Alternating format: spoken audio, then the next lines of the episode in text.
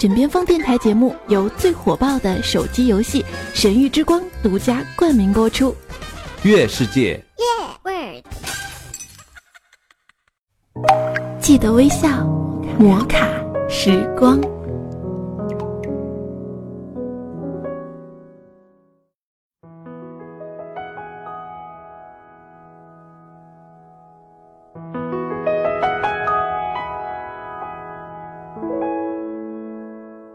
各位小耳朵，上午好！欢迎你微笑收听由月世界冠名播出的《摩卡时光》，我是绿洲。今天要和大家分享到一篇文字，我觉得它不仅是一篇文字，还是每个人都有过的一段经历。来自于作者佳倩的那个没抢到座位的孩子。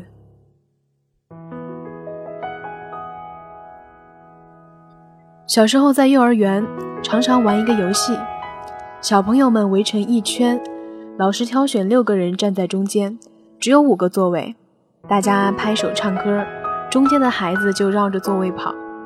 音乐突然停下来，六个小朋友就要去抢那个座位，最后总有会一个人多出来，不知所措的站在那里。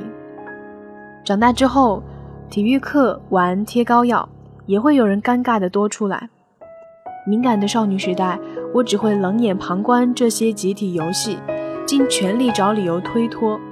我是不喜欢这种游戏的，因为注定有一个人会多出来，再认真再努力，也有可能会成为失败者。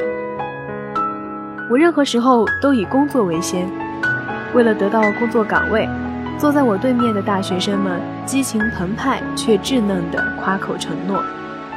前两天我们部门招收新人，我当面试官，几百人申请，但只招两个人。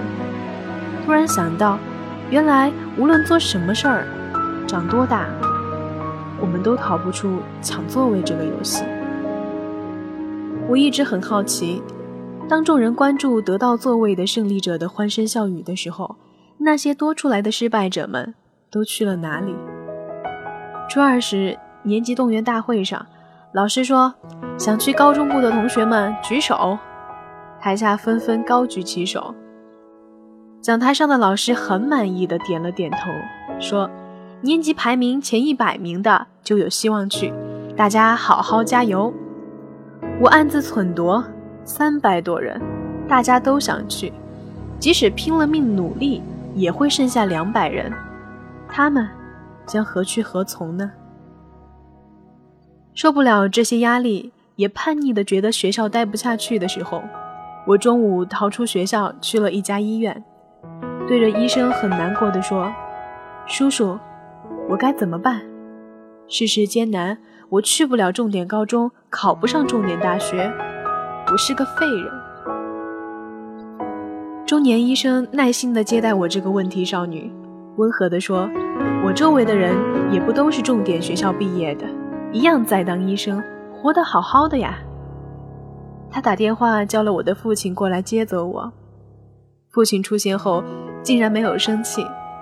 他对我这个任性倔强、一定要找到意义的青春期女儿，似乎已经束手无策。他没有直接带我回家，只是轻声地对我说：“走，带你去吃好吃的。”吃饭时，坐在对面的父亲说。其实你不需要很优秀，尽全力就够了。转眼快十年过去了，并不是教育家的父亲，虽然从未对我解释过尽全力到底意义何在，但在一路走、一路反思的成长岁月里，我为自己找到了为何要好好读书的真正意义，并不是为了去抢座位。而是更有权利、更有底气的去选择自己想要的生活。当我讲一口流利的英文和考试和雅思无关，而是在与外国同事沟通时，双方能够真正的合作解决问题。当我学好了一门专业和一纸证书无关，而是为了实现指标，能够尽可能的减少耗费的时间、人力和物力。当我待人接物落落大方，和比赛奖状无关，而是让身边的人喜欢和我相处，每一天上班自己都和别人很愉快。高考快要放榜了，好的大学和好的专业一定是有人数限定的，不是所有努力的人都可以如愿。可是，如果并没有如偿以愿，也不一定要为此一蹶不振，因为这并不代表你不够优秀。想一想，那间教室的座位本来就有限，肯定坐不下去所有想去的人。每朵花都会努力绽放。但是有的开得早，有的开得晚，最后却都逃不脱凋谢的命运。青春也是如此，我们有一天都会老去，也会送自己的孩子上高考战场。当我们站在考场外，在烈日里翘首盼望的时候，会不会有那么一刹那被唤醒？其实花凋谢后生出来的果实，才是一棵植物的精华。花期太短，再美丽。绽放的再早，也有一天会凋谢，而果实却需要肥料和阳光的滋养，还有长时间的细心照顾。最甜的果实未必曾是绽放的最鲜艳的那朵花。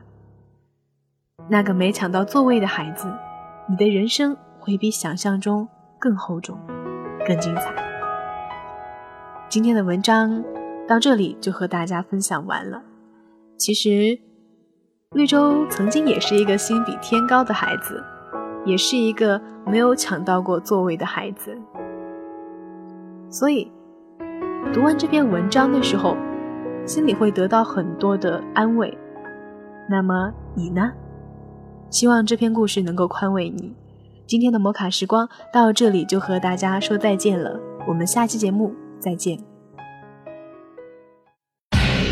最火爆的手机游戏《神域之光》，主播们都在玩，好玩的停不下来。月世界。